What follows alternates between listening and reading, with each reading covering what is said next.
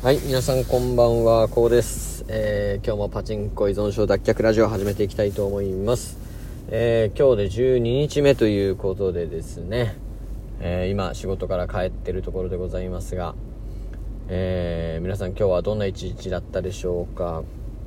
え私はですね、やっぱ今日月曜日なんでね、やっぱいつもより疲れた感じがします。はい。今ちょうどね、あの、富士商事と、あと高尾の、えー、まあ、仙台本社っていうんですかね、はい、があるところにいますけどもね、まあ、この通りめちゃくちゃパチンコメーカー多いんですよね。三強もあるし。うん。ねなんか密集してますね。はい。えー、まあ今日はね疲れましたね。非常に。うん。やっぱりねうまくいってる時もあればえー、今日みたいにね結構仕事に追われる日もあるんで、えー、なかなかね、えー、まあ、初日なかなか、まあ、仕事に追われましてまあ明日明後日も、えやること結構あるんで今週はなね、まあ、結構ハードなのかなというふうに思ってます。でえーとまあね、こういうストレスが溜まりそうな、え時に最近おすすめしてることがあってですね、え毎日一つ断捨離するということですね。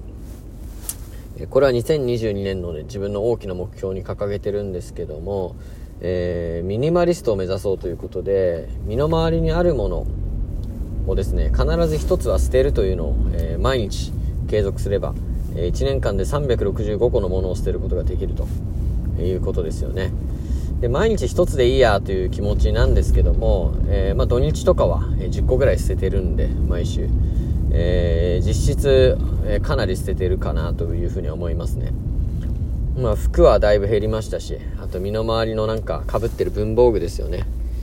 2本とか3本とかペンが、えー、同じ色のペンがあったらもう1本に絞って、消しゴムとかも4個5個あったらもう1個に絞ってっていう感じで、えー、まあ、もったいないなっていう気持ちはね、もちろんあるんですけども、まあ、そこはね、えー、一つ一つ感謝を告げながら、え捨てていって、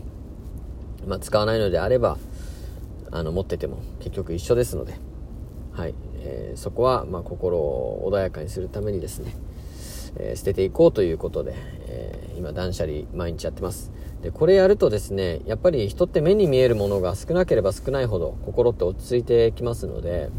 え人がすごい多かったりとかね建物がすごい多かったりとか、えそういうところに過ごしてるとねどうしても入ってくる情報が多いので脳って疲れちゃうんですよね。そうすると、まあ、それがやがてね、あの精神状態にも、えー、響いてきて、まあ、体調悪化につながるっていう風になっていくと思うんですけども、えー、物が減れば減るほどですね、えー、それが逆に作用して、え心に余裕ができてきて心が穏やかになってきてはい、えストレスも減っていくということにつながっていくので、えもうすでにかなり、え効果を実感しています、えそして、え仕事もはかどるようになっていくので、えー、ぜひこれおすすめかなと思っております。まあ、僕はあの、パチンコに行きたくなったらですね、えー、家の断捨離をして、まあ、より、えー、まあ、そのエネルギーをですね、心を落ち着ける方に使っていって、えー、さらにやりたいことっていうのを増やしていきたいなと、えー、思って生活しています。えー、ぜひですね、これおすすめなのでやっていただきたいなというふうに思っております。はい。で、えっと、まあ、バイナリーの方もですね、えー、まあ、今日帰ったら、え、ちょっとやってみようと思いますけども、まあ、時間がないんで、まあ、無理をせず、明日からまたコツコツ積み重ねていってですね、えー、今年は絶対にプラスには、えしていきますので、まあ、その過程も、えちゃんとこのラジオでお届けしたいなというふうに思います。まあ、えっと、今年5000円から始めてまだ5700円なんで、全然増えてないんですけども、はい。まあ、これがねいかに増えていくかっていうのをぜひ見といていただければなというふうに思いますので、えー、ぜひ皆さん、えー、楽しみに待っていてください。はい。ということでですね、えー、ツイッターの方も最近、えー、少しずつ見ていただける方増えてきて嬉しく思っておりますので、えー、ぜひ見ていただいた方、えー、いいね。あとは、え、パチンコあるあるもですね。